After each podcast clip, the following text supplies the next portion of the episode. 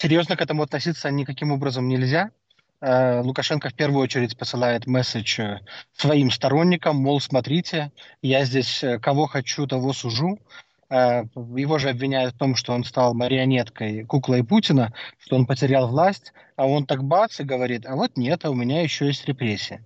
То есть через репрессии, через эти суды он самоутверждается, он легитимизируется, он как бы демонстрирует в то свою безнаказанность и своим сторонникам, но также э, Западу. Почему Светлана Тихановская э, обвиняется? Потому что она стала главным врагом Лукашенко. Она, она также стала и главной ошибкой Лукашенко. В 2020 году он думал, что э, никто ее не поддержит, кто проголосует за женщину, да, он говорил. А она объединила Беларусь, она поменяла ситуацию, теперь именно ее воспринимают представителем Беларуси, а не Лукашенко.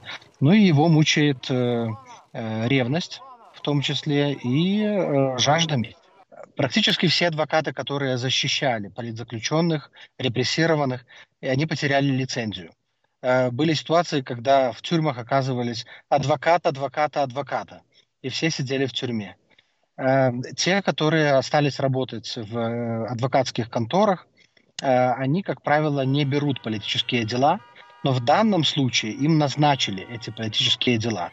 Поэтому они как бы стараются исполнить свою задачу. Ну, поступил приказ, надо исполнять, но при этом никаким образом не вляпаться, не дай Боже, э, чтобы их потом не обвинили в э, какой-то оппозиционности.